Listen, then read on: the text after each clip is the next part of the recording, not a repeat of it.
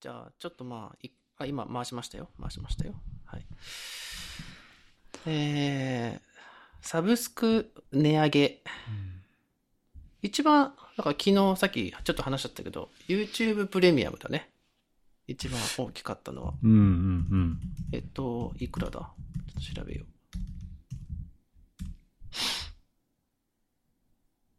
あ、すぐ出ない。中プレミアムだから、1280円。そうだね。個日本人プランね、で100円増し。うん。1180円が1280円で、え、もう次の請求から値上げされますってことだね。そうですね。で、ただ、ファミリープランは据え置く。2280円。うん。僕も、毎月、これ昨日気づいたんだけど、YouTube プレミアム僕日本で契約できるようになってからもうずっと契約してるんだけど、あ、そうなんだ。ずっと契約してるんだけど、うん、あの、ずっとあの、App Store 経由で契約してるから、あちょっと高い値段ずっと払ってた。ーあはは。そう、だから Google 直にすれば安くなるからちょっと変えようかなと思ってますけどね。うん。まあ、みたいな話があったり、えー、Spotify も値上げした。日本はまだなんだよね。あ、そうなの？日本はまだなんだよね。うんアメリカだと今1ドル上がってて、うん。10.99ドルだから、えーっとね、10.99だから、まあ日本円にすると1600 600円。ああ、うん1600だ。円。うん。あ、でも、いろんな、いろんな国でもう上がってる。いろんな国で上がってて、はあは今まで9.99だったのが、だいたい10.99。あ、あこっちも一応がスタンダード100円増しってことか。100円100円じゃないけどっていうのがね、まうんあなんか100円じゃないけど1 1ドルとか1ユーロとか。んそうだね。でも1ドルとかを今日本円にするとだいたい140円か150円くらいだから、ね本来だったら150円上げないとダメなんだけれどね。そうだね。そうだね。日本も同じにするんであれば。で、Spotify の方のファミリープランも上がっ、あ、違う、いや、上がってんだ。上がっていましたね。16.99ファミリー。うん約2400円。ああ、だいたいこの辺は足並み揃ってる感じなんだ。だから今、音楽のサブスクリプションって、スタンダードの個人プレミアムの価格の、すいわゆる一番安いのが10.99に変わったので、もうこれからは、まあ、当分はそれがスタンダードうんうんうん。そうね。にはなっていくってことですよね。で、まあ日本も Spotify 日本のサービスじゃないので、いつ上げるかだけですけどね。そうだね。今、Apple Music 何ドルなのか調べようとしてる。Apple Music も10.99ね。え、9.99じゃない？Apple? うん、Apple Music。US。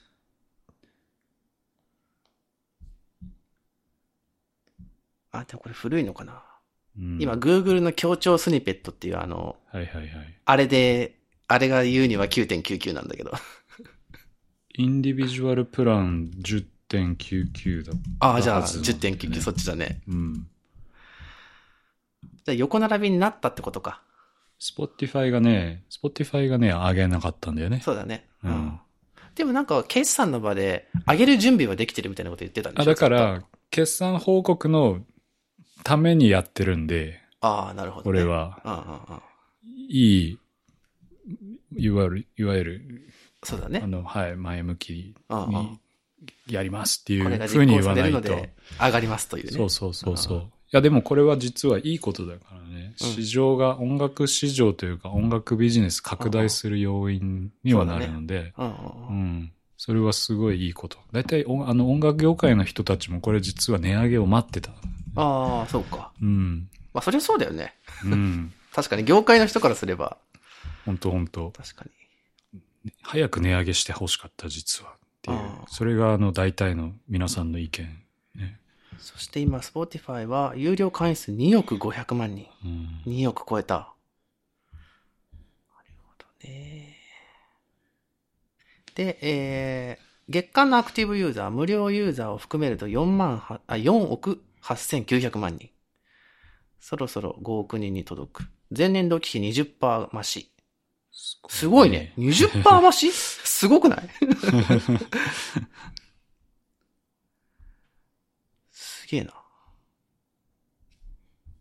これが今僕が読み上げた数字は2月のこと。2月のの数字発表でのことなんで、多分今もう超えてるかもしれない。うん。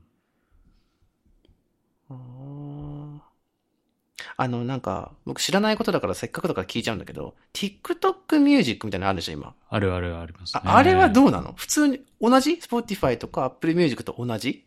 基本サブスクリプションだから、うんで、ふあの、フル尺が音楽が聴ける。TikTok、アプリは別なの？アプリは別？そうなんだ。うん。じゃあもう普通に純粋に TikTok 関係なしに音楽を聴くアプリみたいな。音楽を聴くアプリ、基本的には。そうなんだ。うん。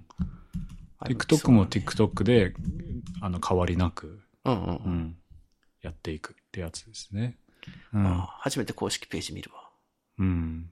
でも今だと、その、す数カ国しかまだ始まってないんでね。うんブラジルとか、メキシコ。あ、そもそもまだサービスに TikTok ミュージックベータって書いてある。そうそうそうう。ん。う。うんあと、インドネシアかな。ーん。大体この辺の地域、もともとブラジルじゃないや、ブラジルとかインドネシアって、あの、レッソっていう別の音楽サービスとバイトダンスがやってたので、あ、そうなんだ。うんあ、じゃあ名前変えただけってこと？えっとね、レッソとまた YouTube ミュー、あ、TikTok ミュージックって別であって、あで、レッソのサービスをそのいくつかの地域では止めて、止めたんだ。えっと、移行させるっていううんうんうん TikTok ミュージックに移行させますっていうやつ。あうんでもその西側っていうか、いわゆる欧米とか。では一切やってない。でもいずれやるんでしょ？いずれはやると思うよね。うん。今一応値段を一応調べたらインディビジュアル個人プランで8.99になってるね、こっちは。ちょっと安め。うん。スチューデントが5.99。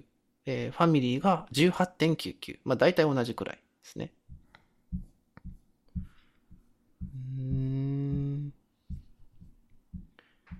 そうなんですよね。それはね、でも、TikTok って、あの、TikTok ミュージックって、その、TikTok って、要は音楽アプリでもないし、うんうん。でも TikTok ミュージックって純粋な音楽アプリに、なので、そこの、そこがね、結構ね、面白いところで、あの、要は、Apple Music も Spotify も、そもそもが音楽アプリからスタートしてるので、その、ユーザーに対するレコメンデーションとかね、あの、この曲おすすめしますみたいな、いわゆるアルゴリズムが、その、ユーザーが聴いた音楽とか、ユーザーがこの好きなアーティストとかに寄ってるアプリなんだけど、そもそも TikTok ってそうじゃないんで、うんうん。その、なんていうの、インタレストグラフっていうの、んそのアルゴリズムが音楽ベースに作られてないので。うん。うんうん。まあそうだね。動画のクリエイティブと合わせてみたいなことだよね。そうそうそうそう。うん基本ね、音楽はサプリメントっていううんか、うん。あのもう、ふ動画に付随してるものになってるだけだから、音楽が中心ではないんだよね、そうだよね TikTok って。うんうんでも、その、何、TikTok 上の動画で、うんバズったものに使われている音楽があったら、その音楽のレコメンドが TikTok ミュージックの方に反映されることもあるかも。うん、いや、それは十分にね、あると思うよね。そうだよねやっぱり。ただそれが、その、有名なアーティストじゃない可能性の方が実は高いっていう、ね。そうだよね。なんかそんな環境だよね、今ね。そうそ有名アーティストの曲よりう。は、うん。インディー、そうそうまあ今インディーって言わないのか、そのこ個人、個人。強い個人うん。がやっぱ力持ってる？そうそう。つまりそこ、そうするとレコード会社ものすごい頭抱えるわけうで、んそうだよねレコード会社って今までは、その音楽アプリの中である意味優遇されてきてるわけなので、その優遇がなくなっていくというか、要要は競争になっていくので、まあそうだよね。なんかあの、前にもちょっと多分 J さんと話したけど、Apple Music とか Spotify のさ、そのいいとこに出るのはさ、まあ今そのレコード会社とかが、まあそのプラットフォームと、まあ交渉っていうか、うん。そういうのでやってるわけじゃん。だから一応そう、パイプはあるにせよ、なんかまあ、まあ若い人ってこうくくっちゃうけど、うんその、例えば TikTok を毎日常に見てますとか、YouTube 大好きでよく見てますみたいな人からすると、もうそっちのアーティストのことわかんないんだよね。うんうんうん大きなアーティストだろうが、あ、なんかおすすめに出てくるようにその人の名前は知ってるけど、聞いたことないですみたいな。うん。うん。なんかそういう世界が近い気がしてるから、うん TikTok ミュージックをもしかしたら、そこでね、まあ YouTube も同じことできるのかもしれないけど、そうね。その勝ち方あるなそう。だから、その、その時は、やっぱりその、いもちろん今後もその有名アーティストがその、いっぱいフィーチャーされるっていうプロモーションは変わりはないとは思いますけど、ただしそれってその、じゃあ、同じように TikTok の中でもやっぱりその、やっぱりすごく、あの、いわゆる歓迎されてる。アーティストさんにはなってくると思うんだよね。うんで世の中でん知名度があるからっていう人が優先されるっていうのはちょっと違うとは思ってくる。特に TikTok の中では。で、それに、それは一番音楽業界の中では、音楽業界としては、あの、もう、あの、怖い。危機を感じるところだとは思う。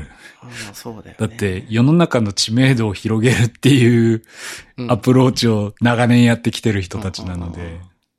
まあそうだよね。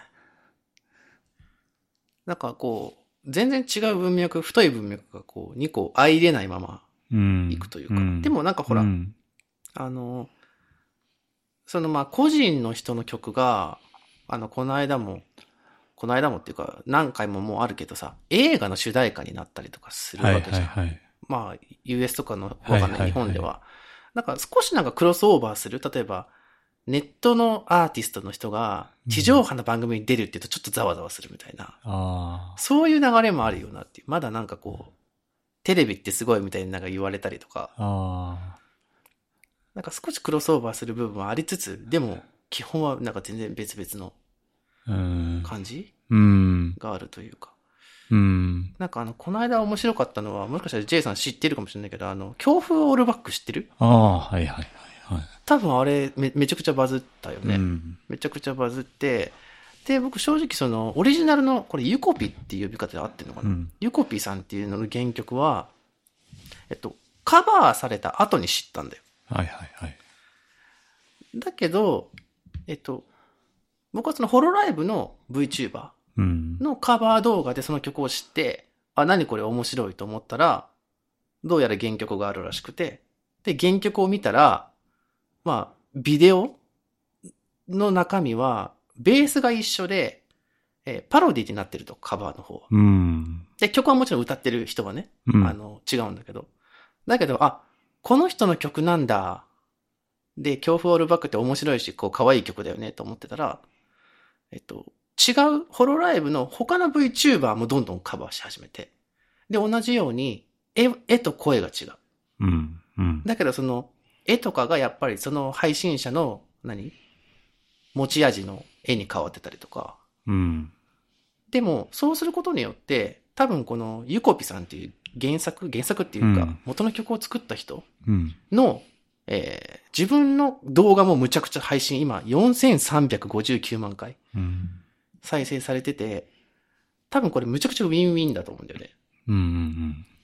元の曲を作った人は自分もどんどんどんどん外に出ていけるし、多分ホロライブ側も、あの、その有名なコンテンツ、うん。人気のあるコンテンツを自分たちがカバーしていくことによって、あの、僕がこのカバーされた方から原曲を知ったように、A っていう人の強風オールバックを聞いたホロライブのファンは、B っていう違う VTuber が歌ってるバージョンの強風オールバックも聞くんだよね。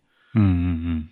で、多分み、そういった再生が増えることによって、アルゴリズムがどんどん強風オールバックってものをどんどん押し上げるじゃない。うん。うん。うん。こ、れ、むちゃくちゃウィンウィンだなと思って。うん。うん。うん。もちろんこう、自分がこう許した人にだけカバーしてもらうってことはできないんだろうけど、うん。でもなんかこれが今のこのなんか音楽の売り方だなと思って。その、うん。例えばこうなんだろうな。紅白歌手の人はその人が歌ってなんぼみたいなとこあるじゃん。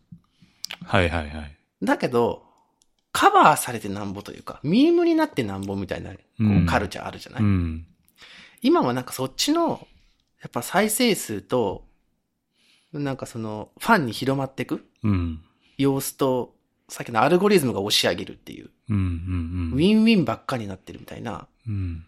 なんかそれがむちゃくちゃ強いなってこの恐怖オールバックを僕は見てて思ったんでね。うんうんうんこうやって多分なんかうんう、ん。音楽業界的にも、うん。今オールバックすごいよねみたいな話はなるわけ？うん。うん。まあでもいっぱいあるからね。そっか、そういうのがたくさんある。たくさんあるからね。そうか、もう当たり前なのか。うん。うん。そう、なんかい、いかになんだろうね。うん。シェアさ、されてなんぼみたいな世界がまうんだそこにあるなといううん。感じは改めて感じたね。じゃあそのシェアされてなんぼっていうさ、その考え方とかアプローチって今までの音楽業界はとことん嫌がってたところなのね。あ、カバーとか？もちろん。うん。うん。そうその人が歌ってなんぼみたいなとこあるよね。やっぱあと有名な人にね、カバーしてもらうとかね。うんうんっていうのが一般的じゃない、うん。うん。だからなんかその、今の世代の人たちとか、今の世代のアーティストはって言っても、その、カバーを禁止します、禁止しますっていう契約書結んじゃったりしたら、とか、カバーの動画は、あのもう全部 take down していきますっていう契約書を結んでたら、アウトだからね、そうな。ったらそりゃ。そうだようね。ん。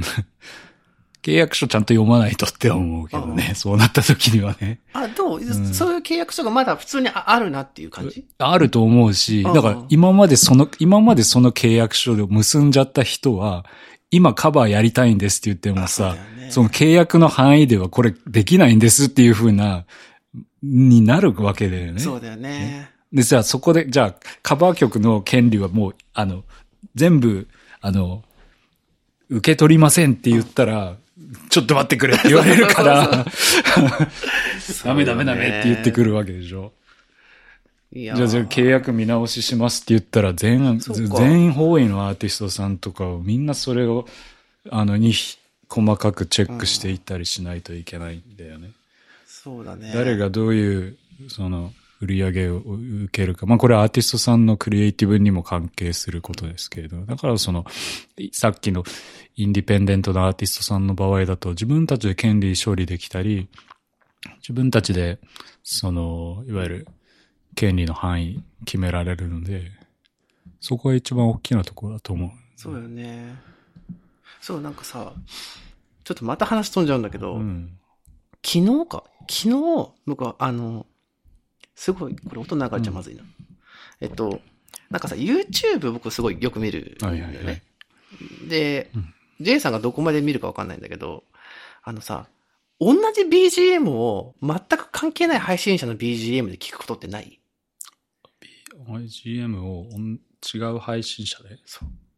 だから要はその、フリー音源を使ってるああ、はいだけど。だけど、にしてもこの曲いろんなとこで聴きすぎだなっていう曲が僕にずっとあって、はいはい。なんかこの曲、なんかうん、聴いてて心地いいし、ちょっと可愛い感じだし、いいよねと思うんだけど、あの人もあの人もあの人も使ってる。で、この、そのあの人とあの人は全くこうなんで、ジャンルも違えば、うん関係ない人のはずなのにあの曲を使ってるっていうのがずっとあって、うん。それを昨日とか一昨日僕それ大元を見つけて、あの、シャローさんっていう人の曲だったのね。うんうんで、まあもちろんこれフリーの素材なんだけど、だけど多分、えっと、この人個人なのかな？個人でやってるアーティストの人で、Spotify にも Apple Music にも YouTube にも全部載っけて、もちろんプロモーション込みで、こういう曲を作ってます。フリーで使えます。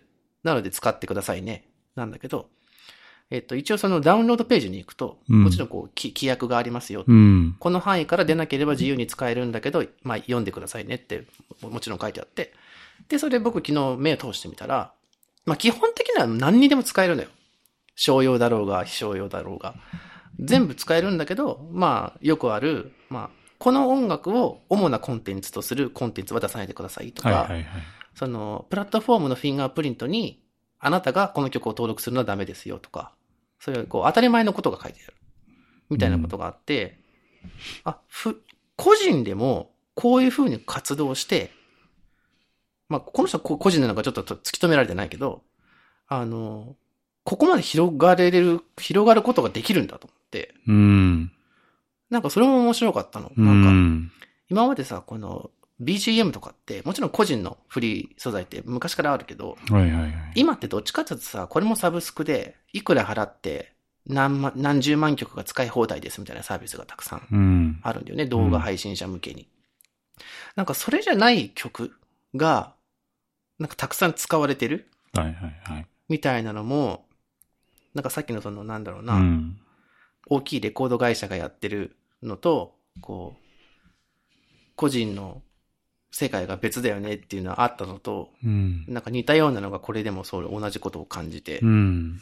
だから今いいろんなあらゆるところでなんていうかね、その、今まで牛耳ってた人たちがちょっとこう、やりにくいことになってたりもするのかなっていううん。のも感じるね。うんうんうん。うん。配信、だからそのね、ライブラリー登録とかは今 YouTube も TikTok も激推ししてるからね、実はね、音楽ってね、うん。あれは。その、フリー素材ですって言ってサイトに上げるっていうのもね、全然ものすごい人いると思うけど、実際そのライブラリーに登録して、そこでライセンス管理してる人たちの方はもっとや、もっとやっぱりそこ増えてるから、もっとっていうか、そこすごく増えてるビジネスだから、うんうん。ね。で、権利処理とかはそのライブラリーのプラットフォーム側でできるから、うんマネタイズもできるうん。しう、んうん。まあね、あのサンプルのパック作る人たちとかも一緒だし、あのね、ビートを作る人たちもみんなそういうライブラリーに登録して、ライセンス販売、ライセンスを販売するっていうやり方やってるからね。うん。そういう人たちは、やっぱ TikTok とか YouTube ショートとかすごく相性もいいと思うし、うんうんうん。そういうのってジャスラックが管理しないってことでしょ？うん。ね。もっとやっていかないと、いろんな人たち、そういうライブラリーのビジネスや持ってるからね。そうだよね。ねうん。まあさっき、あの、ジャスラックの話に行くと、うん一応生成 AI と著作権の問題に関する基本的な考え方っていうのをジャスラックが出したと。うん。で、ちょっと触れると、えー、4つ、なんか大きな考え方を出していて、えー人間の創造性を尊重し、創造のサイクルとの調和を図ることが必要です。まあ、要は人間が作るものの創造性みたいなのを担保して、まあ、その創造にこう調和を、まあ、調和って言い方があれなんだけど、まあ、うまく使うことが大事ですと。もう一個は、えーフリーライドが容認されるとすればフェアではありませんと。で三つ目は AI には国境がないので国際的な調和を確保すべきですと。で、4、クリエイターの声を聞き懸念の解消を図るべきですと。うん。まあ、どれも、うん。まあそうだよねっていう感じはします。うん。だけど、うん。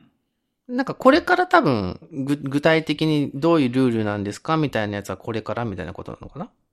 うん。これから具体策を、対策を、あとはそれを、んえーなんていうの、広めていくためのプログラムとかね。作っていきますっていうことをやっていかないといけないのと、やっぱあとそれを AI を使ってる、音使って、まあ違法に使うサービスもすごいいっぱいあるから、うんうんうん。それに対してどうやって法的処置し処理していくのかとか。やっぱりね、音楽の中だとさ、今、その音楽を勝手に学習されるっていう、うんうん。それ、それに音楽使われるっていうのは一番、一番というかやっぱ問題にされるべきところで。うんうんう。うんん。まあ、世の中に出てる音楽、全部学習されちゃったら、勝手にそれでマネタイズされちゃうからね。うんうん。うんそれをどう権利、権利を主張しないといけないとか、うんううんん。誰がそれに責任持って、権利侵害を、その、対策取っていくのかっていうところはやっていかないと。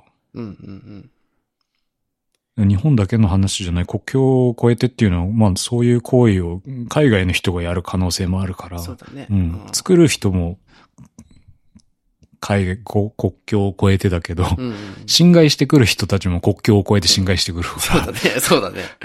ああ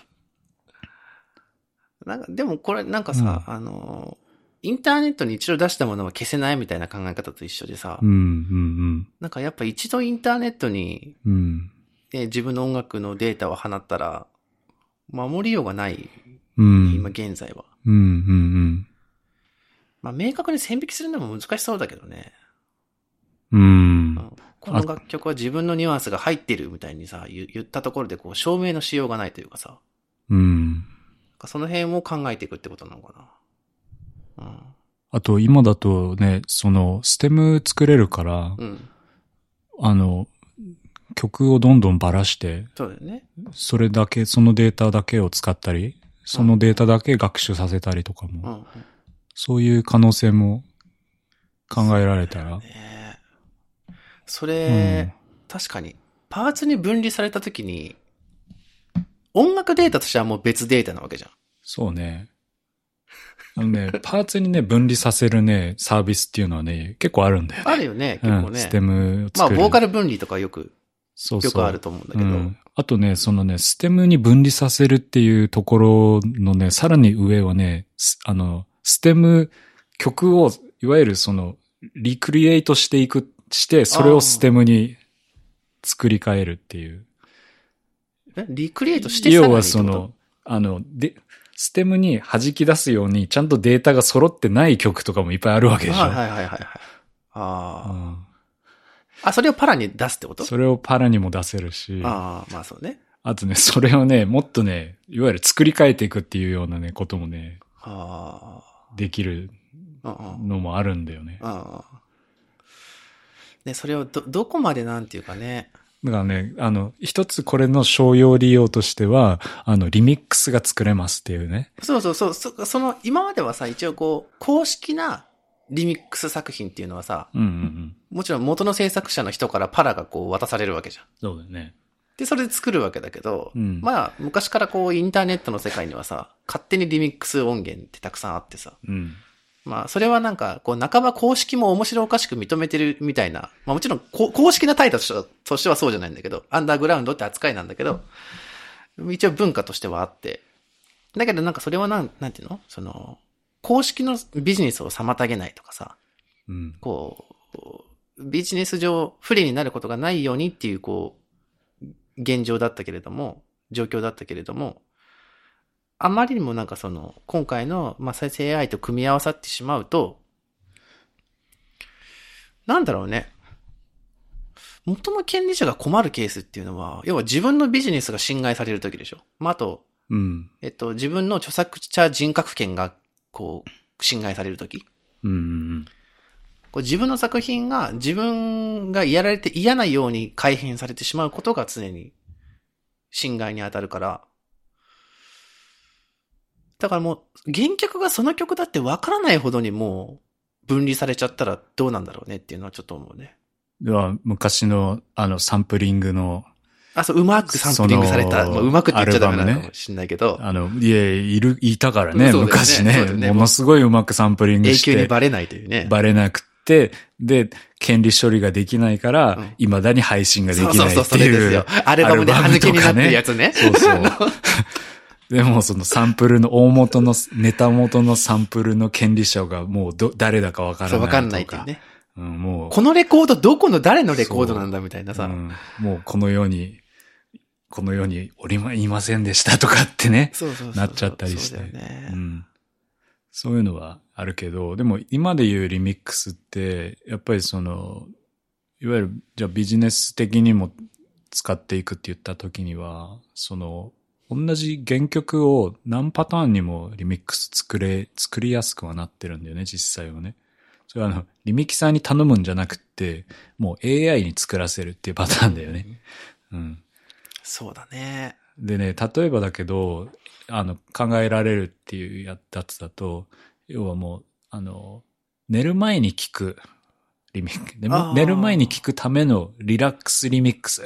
うんうんうんうんもうひたすら作っていく AI とか。そうすると、寝る前には必ず聴くっていう、もう習慣化されていって、その曲が好きかどうかは別にして、この曲聴いたら、あの、もうすごく、あの、眠りやすくなるってなれば、その曲が使われていくことには間違いないんだよね。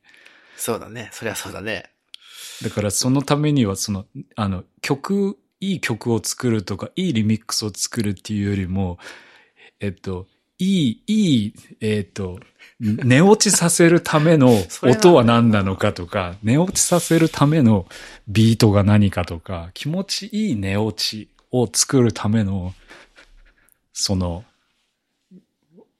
リミックス。を作っていくってなると、それってやっぱりね、AI とかの方が、今は AI の方がね、うまくできそうな気がする、まあ、うまく。くできそうだし、まあ、数も作れそうだしね。あのーそれをさ、人間のクリエイター、若手のクリエイターにさ、じゃあお前これ来月までに200バージョン作れなっていう仕事したってさ、その人は別に嬉しくないわけじゃん。仕事としてやるかもしれないけど。いやー、それはちょっとね、なんかこう、ね、違う気がする、ね。そうそう、だからそ、の、創造性をけなしてると思うんだよね。うんなんとなく。だからこう、まあ昔で言う、多分カラオケの音源を作りまくってた若手のクリエイターが多分同じような仕事だと思はうんだけど、いはいはいはい。あの原曲を打ち直し、うん直すうん。まあもちろんそれは、う何？まあカラオケで使えるようにっていうことなんだけれどもうん。うんうんでさ、そうなってくると、その、快眠のためのリミックスっていうのは、それをどこで再生するかによって、今度はまたそれでマネタイズにできるので、そうだよね。それがその音楽サブスクでも再生されれば、じゃあそれがマネタイズにもできるし、音楽サブスクを、あと紐付けた、例えばスマートスピーカーで再生しても、それもマネタイズにできたりするし、あそれを、じゃあ、あの、スマホで再生しても、その家のスピーカーで再生しても、マネタイズにもできるし、それ専用のアプリ作って、で、それに紐付けてるのが、例えば音楽サブスクだったら、それでもマネタイズができたりもするから、それどこから再生して、皆さんでもぜひ再生してくださいになるわけなんだよね。そう、だからな、なんだろうね、その、もちろん音楽ビジネスとしては、うんそのマネタイズ手段は、あ僕は全然なんかやればいいと思う派なんだけど、なんかその、なんか認識の転換が起きてるじゃない？例えば、元のアーティストの原曲があった時に、うん。こうなんかこう、アーティストとしてはこの、何、まあ自分のクリエイティブの思うような形とか音とか、楽曲を作って、なんかそれが、なんだろう、この形で聴いてもらえる、自分の歌で聴いてもらえることが、なんかこ、う喜びだったりとか。するみたいなやつが多分一番最初で、で、それが例えば、さっき言ったように、その、寝る時のうんベッドタイム寝落ちバージョンみたいなやつ。うん。で、それで、あの、聞かれてビジネスになるっていうのを喜ぶアーティストもいると思うんだ。あ全然それはそれでいいですよ、みたいな人もいいれば、うーん、なんか話としてはわかるんだけど、ちょっと違うみたいな。そういう気持ちもありそうじゃない？出てきそうじゃない、うんなんかそこをやっぱちゃんとなんだろうね。切り分けられるといいのかなとは思うけど。うん。でもうこれ、あの、それ切り分けとか、あの、その、アーティストさんとか、作家さんとかの意向っていうのももちろんあるけど、いわゆるその、あの、今、 functional music っていう、そのカテゴリーが今やっぱりすごい、あの、大きくなってるのね。うんうん。その今言った、寝落ちするための、睡眠のための音楽みたいな、いわゆるファンクショナうんル。機能性がある音楽っていうのが今一つカテゴリーとしてはすごく大きくてでやっぱりそのさっき話したようにこうやって自動生成にすごい向いてるね、うん、向いてるね。だからその仮に仮にというかアーティストさんたち皆さんがそれに反対したとしたら反対しても睡眠の時に音楽かけていたいっていう人の方の方は、うん。あもう必ずどの国にもいるわけで、その人たちの、に、今度は、に、にも、自分たちの音楽アプリを使ってほしいとか、あの、音楽再生してほしいっていうプラットフォーム側は、やっぱね、AI とかにね、行っちゃうんだよ、そうするとそうね。なんだよ。AI でそう自動生成した音楽を配信しておけば、必ずアプリ使ってくれるから、そうそう。まあ、今現状は起こってないんだろうけれども、例えばその Spotify とか Apple Music の再生、まあ、ランキング？再生ランキングみたいなのの上位を、そういう音楽が占めるようになった、仮にね、うんなった時に、ユーザーからどう見えるのかっていうのはちょっとまあ、あるよね、という。いや、これ実際にもう起こってる話で、あ、そうなんだ。その、あの、チャートのトップ100とかトップああるよね200の話じゃなくて、うんそのね、そのチャートにも入ってないような、あの曲が、が、やっぱりもうずっと再生されてるのね。あで、それをどんどんどんどん、あの、いくつか調べていったりすると、さっき言ったような、誰が作ったのかわかんない曲とかね。あ。だからこう、中長期の総数で言ったらものすごい。そうそうそう。で、そ、うんそれ、そこがやっぱり大きいうんうんうんパイを今占めてて、サブスクって、その、利益、収益をアーティストさんとかクリエイターさんに分配するときって、その総数のパーセントから分配していくので、うんうんその、そのね、あの、あ、そうか。そう、だ、そ、そのね、チャートに入ってる曲ももちろん強いんだけれど、そうじゃないくって常に聴かれてる曲っていうのがねが、実はね、んすごくね、やっぱりね、強い、強かったりするのね。うん、わかるわかる。総数だからね。うんうんで、その、そこ、その、そこに、その、その分の分配が、その、このアーティスト誰っていうような、プロフィールも持ってないような、持ってないような人たちに渡っちゃってるんだよね、今ってね。実際。だけど、うん渡っていいんだよ。再生されてんだからっていうことでしょ？だからそれが、それが何をもとにそれ人たちそれでやってるんだってことで、結構ね、レコード会社はね、激怒してるのね。いや、でもね、いや、あのね、まあ、はっきり言うよ。うんあのね、AI で作ってるかもしれない、その音楽。いや、もう全然あるでしょ。そうそう、うん全然ある。でそうする。ると、その、じゃあ、音楽、こっちは、おあの、音、クリエイターが作った音楽を提供してるんだっていう、あ、プラットフォームの一応ね。あのね、そうそう、あとレコード会うんうんうん社、特にレコード会社とかね、うんうん音楽出版の会社さんとかはねうん、うんもうこれ、んなんで俺、あの、同じところに並ぶんだっていうね。要あはー価値が一緒になってくる。そうだね。うんううんん。全然価値違うはずだよ、本当はって。こっちはちゃんとアーティストを育てたうんり、ちゃんと投資したり、ちゃんとそこに、あの、お金を使ってやっているっていう。それが、ん AI で作られた音楽の方が、と価値が同類とか、よりそっちの方が価値が高いとか、それってどうなんていうね。そう、それで、それで大丈夫かお前らっていう。っていう、これで激、もうやっぱりね、あ怒るんだよね。今怒って、それで実際にね、あの問題にはなってんだよね。そこーだから、だからなんならこう、す再生数だって、うんまあ、機械的に再生されてたってわかんないわけでしょ？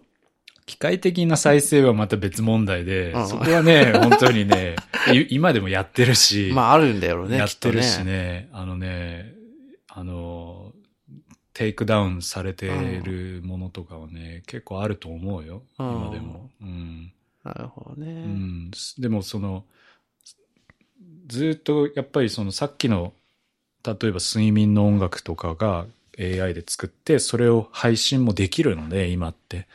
誰でもねだからそれはでそれでずっと回し続けるあのもっと言うとねホワイトノイズとか配信してる人たちいっぱいいるからねよく聞くよね。うんノイズ系はやっぱ強いノイ。ズ系はね、あのね、やっぱ、それでね、すごい収益得てる人いるからね。それでね。うそうよね。ん。あとはその、 nature sound とかね。そうだよね。うん。あれはね、すごくね、あの、あれで、あの、収益得てますっていう人がね、やっぱ、いるみたいでね。うん。わかるわかる。あとなんか、お店でかける BGM として使うとかさ。はいはいはいはい。そういうのも、も一応ファファンクショナルミュージックうんうんうんうん範囲に入るのかな。入るね、それはねう。ん。それはね、そ、あの、そういう人たちのためのプラットフォームってね、実はいくつもあって、そういうお店がもうす、あの、そのサービスとかのね、サブスクするんだよね。うんうんうん。月額いくらで、あの、そういう、あの、お店のオーナーとか、店長、あの、あの、その、チェーン店とかが、サブスクで使えば、もう、ライセンス処理、うんうん。あの、その、サービスがやるので、そのかけてる音楽も、うんうんあの、問題なくかけられますっていううんこととかね。うん、そういうのはあるけどね。いや、なんかあの、僕もあの、最近、もう最近じゃないもう半年ぐらい前から、うん。僕、ヨガのパーソナルに通ってんすよ。パーソナルに通ってて、そこで、あの、いつも薄くなんか環境音みたいなのがずっと再生されてんの。あの、か、川の音とか、なんか鳥の声とかがかかってんので。まあそれはわかんない。裏で CD 流してるだけかもわかんないけど、うんもしかしたらそういうサービスでかけてる可能性もあるなっていう。ヨガもね、ニーズは多いよね。ね、音系だからヨガはね。多い、やっぱり。そうそうそうそうんあとはジム。そうだよね。ねジムだよね。ワークアウト。ここれはすごいやっぱり需要多いんだよねうん。実際ね。日本人のアーティストさんでさ、いわゆるその、ワークアウト用の、その、に曲作りますとかってあんまないんだよね、そもそもね。やっぱり、あんま一般的になんか、まあアプローチじゃないんだけど、うんその、海外のレコード会社とかはね、うんもうね、ジムプレイリストとかね、うんワークアウトプレイリストとかものすごい狙ってそうだよね。曲作ってくるから、うんうんすごくいいんそこで回転させていくんだよね。うん。うん。そうだよな。だからなんかそういう、ね、さっきのノイズ系とか、うん。なんかそういうのがこう、なんていうの、い一概に悪いものではないし、うん。まあさっきのあの自動再生とかはまた別の話なんだけど、えっ、と、だけれども、その、さっきのチャートの話にしちゃうとさ、あるべきチャートみたいなのをなんとなくみんなが思っちゃってるじゃん。はいはいはい。こういう曲が入るべきだみたいなやつ。はいはい。で、じゃあ、そのトップ100が、ほとんどがノイズ系が並んでるうん。プラットフォームになった時に、それってアーティストがその場所で配信したいと思うのかみたいな、そうね。それ問題があるよね。でもね、あのね、チャートは、チャートはそもそもさ、なんであの並びになってんのうんってさ誰もそさうそうそう疑問にも思わないでしょ？思わない。何で作られてるかとか別にね。ね。別に編集が入ってた、入ってたとしても別に気にしないっていうか、そういうもんっていう。純粋に再生数とか売り上げだったら、じゃあ全部数字出せばってなるのに、ね。数字出してこないじゃない、うんうんいつのじ、いつでも、どのチャートも？うん。うん。まあそこ。そういうことよね、まあというね。あないけど、はいはいはい。深追いしないけど、うんうん。まあそうだよね。うん。うん。まあある意味それが、プラットフォーム上、運営する立場としての編集だったりデザインだったりとかも。でもね、そこがさ、その最近、その、この本当この3、4年、音楽プラットフォーム、特にね、大きくなっていけばなっていくほど、その人のニーズが音楽じゃないところになってきてるんだよね。純粋にさ、その音楽を聴きたいっていう人じゃない人たちがプラットフォーム使ってて、で、それもどんどんどんどんこのね、あの、えーっと、もう分かれていくんだよね。細分化していくんだよね。で、音楽を聴きたいっていう人が仮に1日10分しか使わなくって、寝る前に使いたいっていう人が1時間使ってるとしたら、どちらのユーザーの価値が高いんだってことになるでしょ？それあるないやー、僕がその寝れるときに ASMR 聞くのと一緒ですよ。1時間ぐらい再生してるはずだから、きっと。そうそう。そうするとさ、じゃあそのね、あの、お音楽チームは音楽を聴いてくれる人たちとか音楽をどんどんいろいろいろんな人に届けたいけれど、プラットフォームのグロースさせたい人たちとか、それこそ経営陣とか株主からしてみたら、ね、いや、長く聞いてくれる人たちとか、そそっちに需要あるんだったらそっちだろうってなっちゃったりするね、いや、そこだよね。マジそこだよね。そこね、ものすごいジレンマなんだよね、本当にね。なんかあの、ツイ、ツイッターっていうか X っていう、まあツイッターでいいか、はいはいツイッターのさ、あの、おすすめ ?for you タイムラインと、うんまあ、フォローのタイムライン？今までのタイムラインがあるじゃない？で、僕、まあ、今までその、レコメンドの、まあ、いわゆる for you タイムラインって、まあ、どうせろくなもんじゃないってずっと思ってたわけ。アドも多いしさ。で、なんか本当に、ただのバズ狙いみたいなツイートあるじゃん。なんか、ああいうのを目にするたびにちょっとこう嫌な気分がするというか、だったけど、なんかあの、気づくと、あ、今自分見てたの、その、for you タイムラインだわ、みたいな。おすすめタイムライン見てて、普通に見ちゃってたわ、みたいな時があって、で、たまにこう普通のフォロータイムライン見ると、確かにそこまで面白くないみたいなさ。あれ、この人なんでフォローしてるんだっけみたいなさ。それを考えると確かに、なんていうの？エンゲージっていう、面白く見ている、興味深く見ているっていう度合いだったら、そのアルゴリズムが作ったタイムラインの方がもしかしたらエンゲージが高いかもしれない。そうそうそうだね。今で言うと、だから TikTok がもうそれを今、もうマスターというか、いわゆるある種完成形に持っていってて、うんうん。まあ、その前はあのね、あの、横スワイプ系のあの Tinder とかね、マッチングアプリとかね、あれがある種の完成形だったけど、今やっぱ TikTok でさ、うんうん。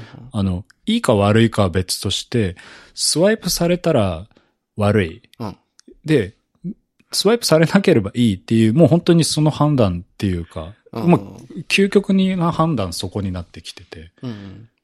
で、それに今っていろんなそのプラットフォームが結構そこになら、そこに行こうとしてるんだよね。要はだからさ、あの今までってこうレコメンドビジネスとかマッチングビジネス的なものだったのが、だんだんとフィードビジネス化してて、うんうん。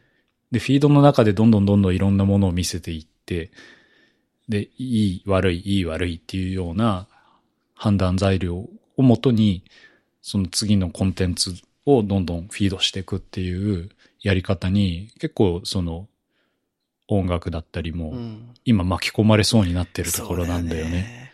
音楽とか映画とかって、なんかその何？クリエイティブで、あ、なんかアートの要素があるものが、やっぱそこに巻き込まれていくっていうのに、やっぱ少し、お、それはまずいんじゃないの？みたいな感覚はあって。うん。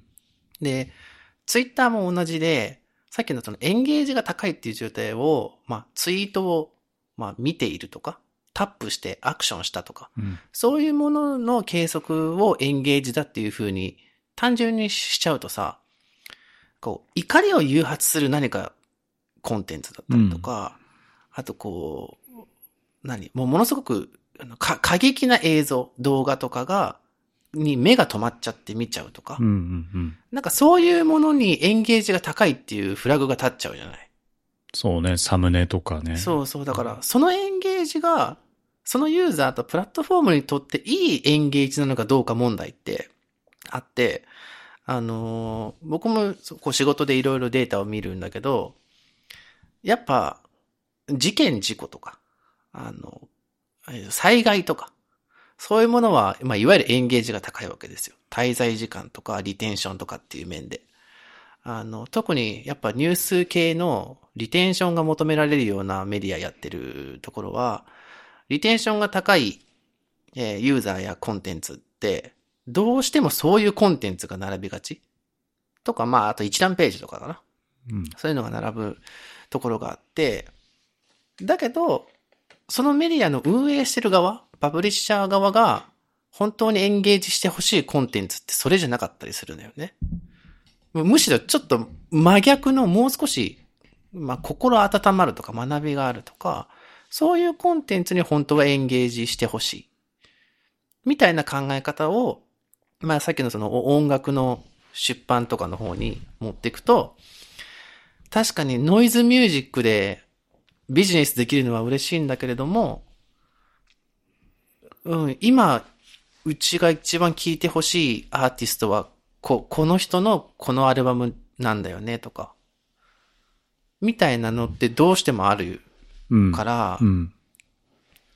なんかどこでも起こってることは一緒なのかもしれない。いやー、本当に。例えば、それの今の例で音楽で言うと、やっぱりね、TikTok で流行ってる曲の人たちってライブの集客ができないんだよね。そうだよね。う。ん。で、ライブで集客もできないし、それこそね、あと、よく欧米で言われるの、もうね、ライブのパフォーマンスやっぱ悪いって言ってて、えっ、と、何が悪いの？えっとね、そのね、た、すご、ものすごい再生数がある人たちでも、ライブさせると、やっぱりね、まあね、パフォーマーとしてのスキル。そうそう、パフォーマーとしてのね、スキルとか、そこにね、全然見合ってないっていうね、うんそのアンバランス感っていうのはすごいあるんだけど、でもね、やっぱね、その集客ができると思って、大きなフェスとか、大きな会場とかでね、ブッキングされたりするのね。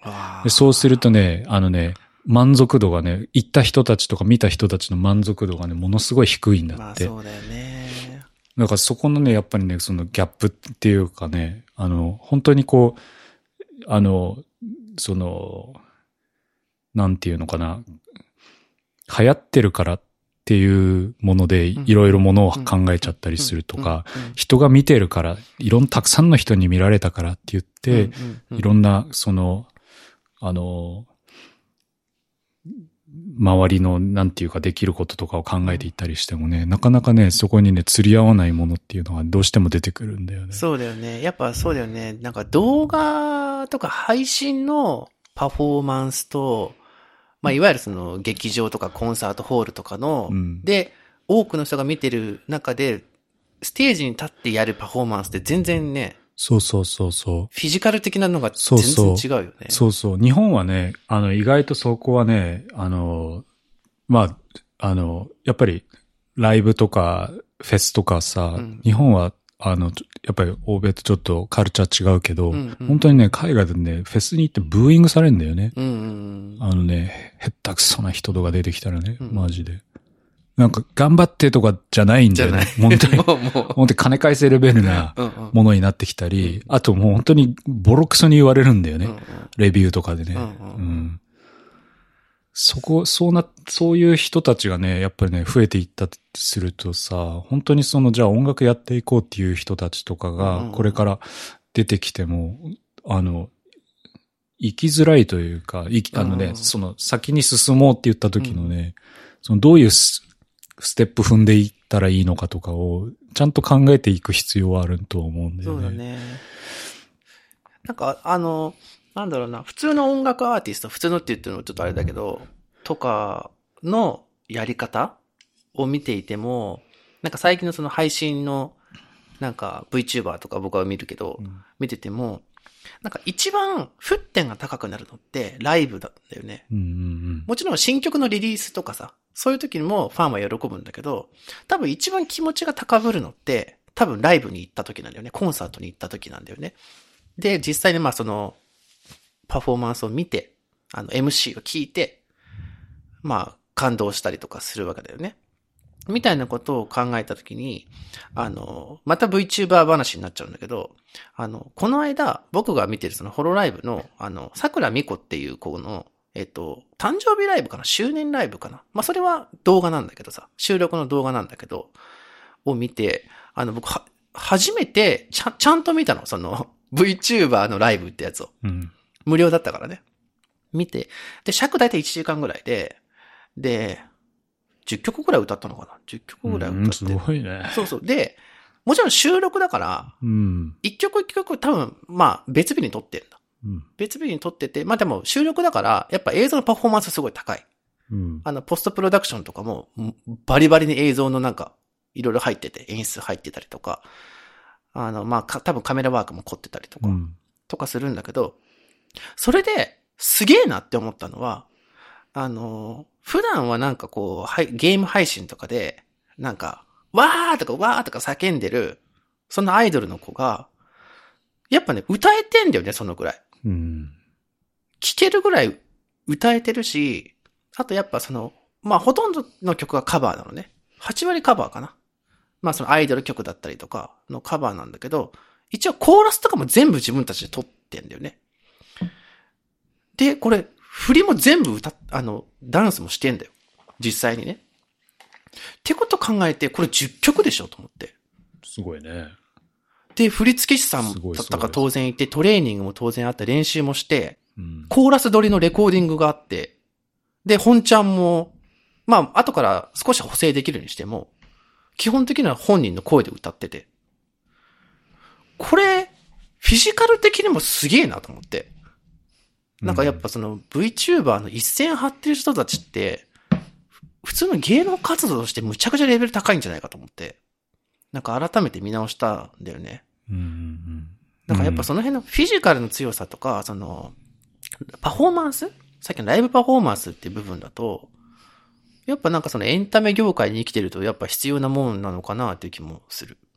うん。うん。そうそうそうそうう。ん。すごい大事だよね。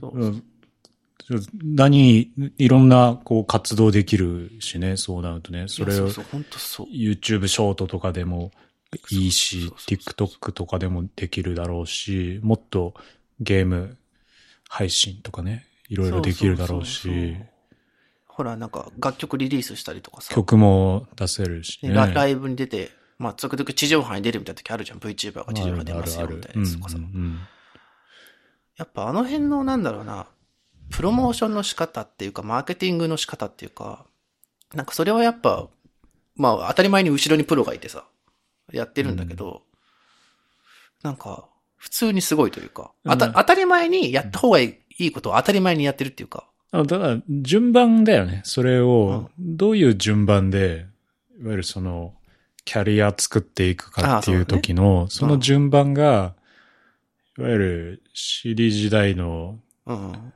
アーティスト的にやるのか、いやいやもう自分たちで、うん。もうその順番自分たちで決めるんでって言って、まあそれこそ自分たちで権利持てばそれができるので、うん。うん。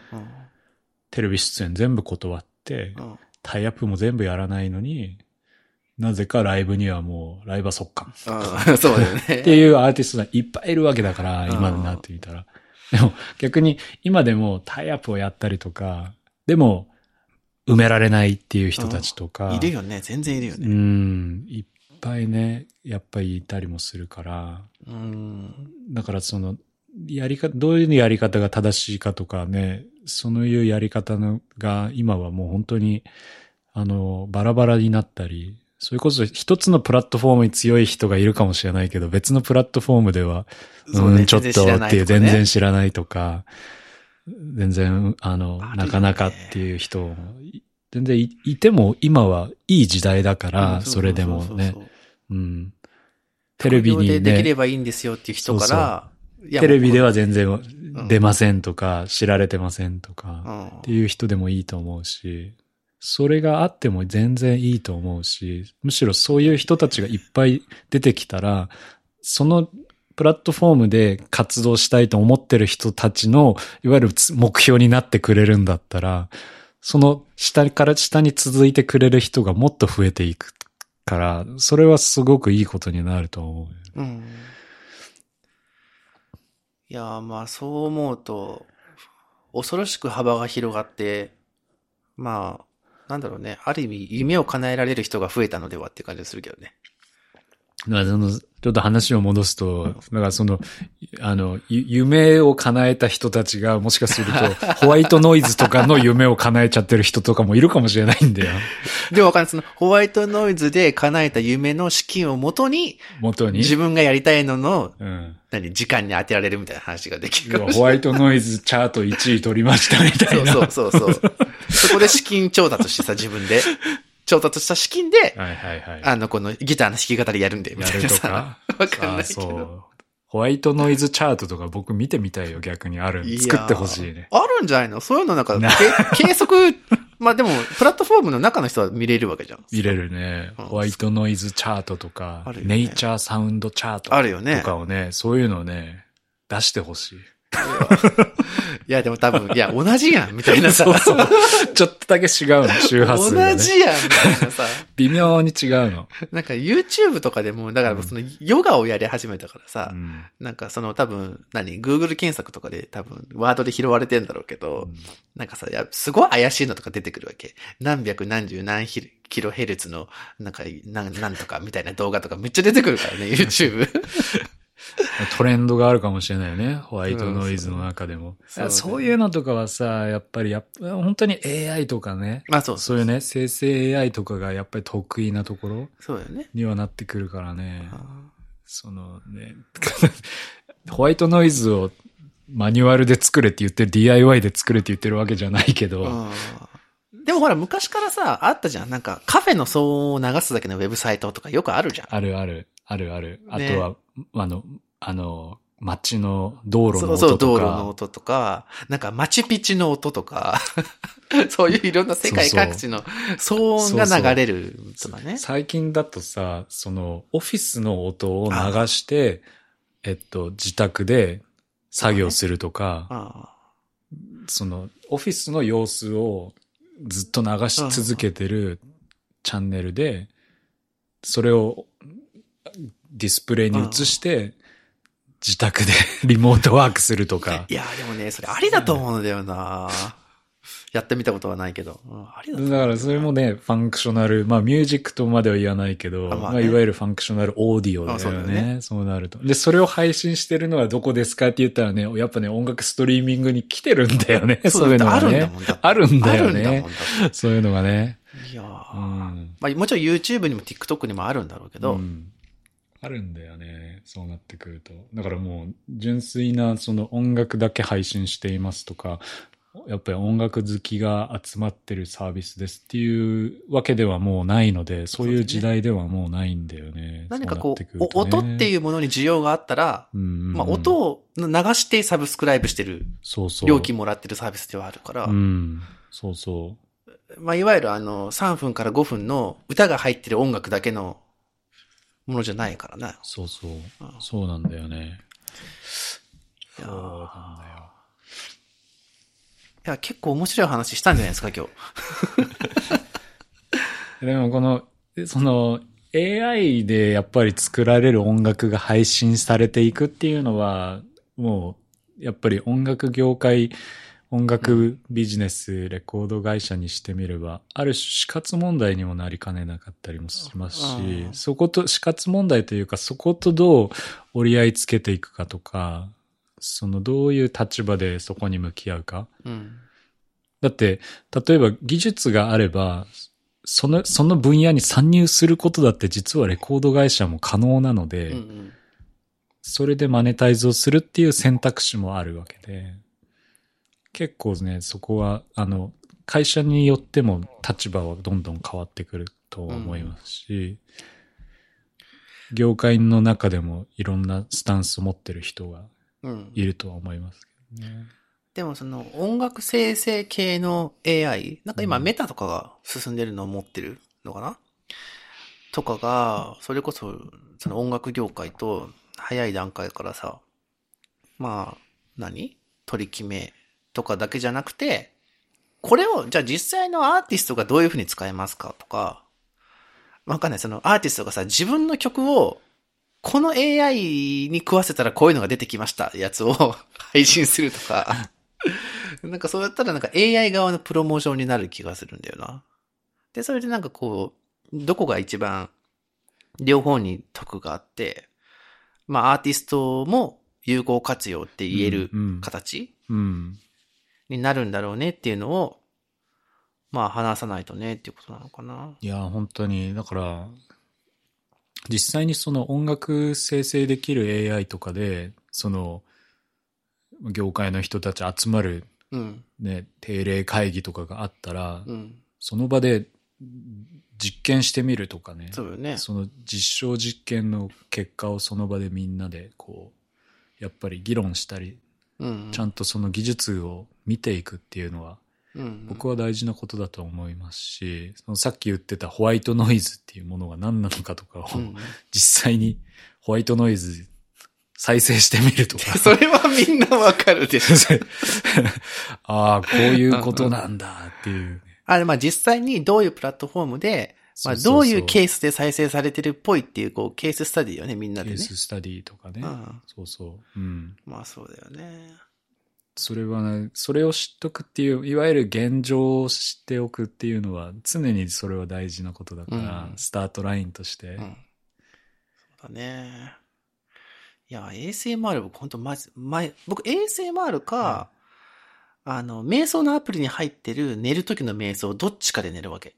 あどっちかを絶対聞くわけ。あ。はいはいはい。だから、再生回、再生分数にしたら、まあ確かに普通の音楽よりそっちの方が長いかもしれないっていうね。でも、僕だったら、あの、動画うん。サービスで寝落ちするとか、とかね。が。多いかったりするから、いつの間にか、あの、朝起きてみたら、なんかシリーズ完結してたけど、実際に見たのは 1話しか見てなかったとか。とかさ別に今でもありそうだけど、なんだろうな、スポーツ観戦の、誰々の観戦音声とかを生配信したっていいわけじゃん。はいはいはいはいはい。まあ、ラジオと同じなんだけどさ。なんかそれも、音声なら別に何でもいいというか。ああ、なるほどね。音声ね。うん。音声か。まあでも、じゃあライブ配信とかだったら、そのライブ配信の権利ですけどね。それをじゃあ、あの、いわゆるオンデマンドでするかとかね。うんうんうん。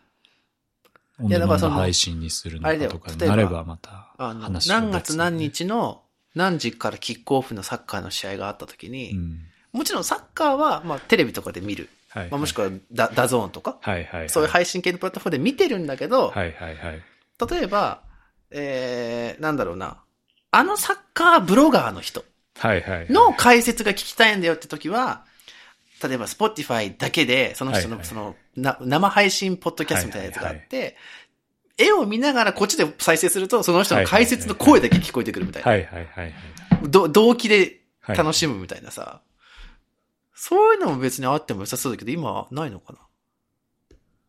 今はないよね。あんま聞かないよね。まあ、今それはサービスにはね、その、いわゆるサブチャンネルとかを、あの、ね、やるとかは、とかね。スポーツとかだったらね、今いっぱいそういうのはできてるけど、うん昔で言うとこの副音声だよね。音声じゃなくてね。副音声というか、じ自分たちがやってた、あの、実況を忘れてません？あそうそうそうそうそう。そうそうまあ、それもそうだね忘れて。ません？まあ、あれはあの、何？それメインの中身も書くじゃん？でもあちらを見てた人たちもいるわけだから、そうそう確実に。そうだね。本編見ないでそれしか見ないっていうね。ああ、とかね。で、あの時は、本編よりもこっちを見てっていう気持ちは自分たちの中には あったからね。いや、ほら、あれはトランスレートっていう大事なこうね、あれもあるからね。はいはい。いやー、なんかあの、実は今日はあの、ハリウッドのストの話とか、ツイッターとかの話もしようかと言ってたんだけど、あの、なんかもうこれでいいんじゃないかと思っている。あでも AI はね、その配信前にもちょっと話したけれど、来月どうなってるかわからないあ、とか。そうだよね。半年後どうなってるかわからないとか、そうそうそうそう。それこそあの、来年どうなってるかわからないとかなので、それこそさっきのちょっと話触れたジャスラックの取り組みとかも、半年後とかにはものすごい進歩してたりとか、うんうん新しい取り組みを何か始めるとかは確実に起こる話なので、うん。う。うんん。いや、なんかあの、さっきあの、僕はあの、いつも聞いてる Rebuild っていう他のポッドキャストがあって、それで話してたやつなんだけど、あの、例えばさ、2年前に、いや、ツイッターはイーロン・マスクに買われて、X って名前になって、どんどんぶっ壊れてる、いくんだよ、2023年はって言ったら信じなかったよね。そうね。まあ、ジェ generative AI も多分同じでさ、まあ同じだね今はこんなことになるんだよ、2年後にはって言われたら、うん、なるかもしれないけど、あんまり想像できないね、みたいな世界だったと思うんだけど。そうね。もう本当なんか AI と、なんかイーロンのいろいろはなんかもう僕あの、正直、もうニュース見るとか辛くて。あの、お追ってなかった。追ってないっていう。やっぱ逐一、毎日フィードで出てくる一切合切はもう見れないよね。まああれはね、あの、注目してくれっていう意味も込めての、まあね。なんかさ、こう、何、ツイッターの看板をこう消してたら、警察に止められただの、そうそう、あの、ねあの、X の看板がめっちゃビカーって光ってるだの。うんそうそうだって、なんかあの、あのネタでさえ、ね、いいコンテンツになってるわけでしょ？そうそう切り出されたらあそこがう切り。出されて、まあみんな読むよね。まあ僕だって本文は読んでないにせよ、あの、ピカピカっては見たわけだ。そうそう、ツイッターかなんかで多分見たんだよ。めっちゃ光ってるやつ。そう、みたいなものもさ、まあちょっとそのニュース疲れみたいなやつは、最近ちょっとはマシになったかな。ちょっと立ち直ってきたけどねね、きっとね、やっぱツイッターとかね、を離脱してる人とかそうだよね。ね、常にいるか多よねら、うん。だんだんとその、ツイッターってやっぱりさ、その盛り上がり方は、その、反対意見が来て盛り上がるっていう要素もやっぱり大きいから。あるよね。で、それに対してアルゴリズムが反応していくとか、うんアルゴリズムにしてみたらさ、その人が反対意見持ってるかどうかは特にね、関係がない関係がないからね、そうそう一般的にはね、そうなんだよな。ね、反応したっていうのが大事だから。そう。反応がないよりは多分エンゲージメントが高いってどうしても判断されるよね。そうそう。つまり反対側のためのクリックベイトみたいなうんうんものもいっぱいあって、うん、それによってこのね、燃料投下されたものが、どんどんどんどん上がってくる。上がっていくとっていう要素もやっぱり iOS、NS はあるよね。あるからね、そこをね。なんか、この間ツイートで見たんだけど、あの、自分の全く関係ない日本語のツイートに、なんか海外の英語のアカウントが絡んでくることが増えたって言ってる人がいて、多分これはアルゴリズム対策なんじゃないかみたいな。はいはいはい。なんかいろんな会話をしてるアカウントでいることが、アルゴリズムで自分が上に押し上げてくれるみたいな。絶対そうだって言ってる人がいて、まあ一理あるなと思って。はいはいはい。たくさんリプライしてるとか、いろんな人と話してるとか。うんうんうん。なんかそういうのはやっぱツイッター社としてはエンゲージメントが高いわけじゃん。何もしない人よりは。だからこう、まあ手当たり次第は言い過ぎなのかもしれないけど、ある程度の会話にこう無駄に絡んでいく。本当無駄にうんうん。回数を増やしてエンゲージメントを上げるみたいな。まあそれが行き過ぎたから多分今、ああいうね、ちょっと壊れた感じになるんだろうけど。うん。そうだよね。そんなとこですか？はい。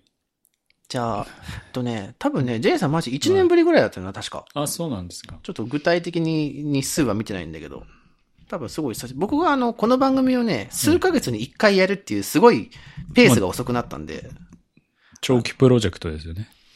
そう、あの、一応ね、あの、100回まではやろうかなと思ってんだけど、あの、今ね、これ81回目なんで、おあとじゃ19回やれば100なんだけど、5年くらい？あと、5年後くらいに、5年後くらいにエピソード100そうなんだよなそうなんだよな多分これやり始めた最初の年とかは多分ね、一月に一本とかやってたんだよな。もっとやってたかな。うん。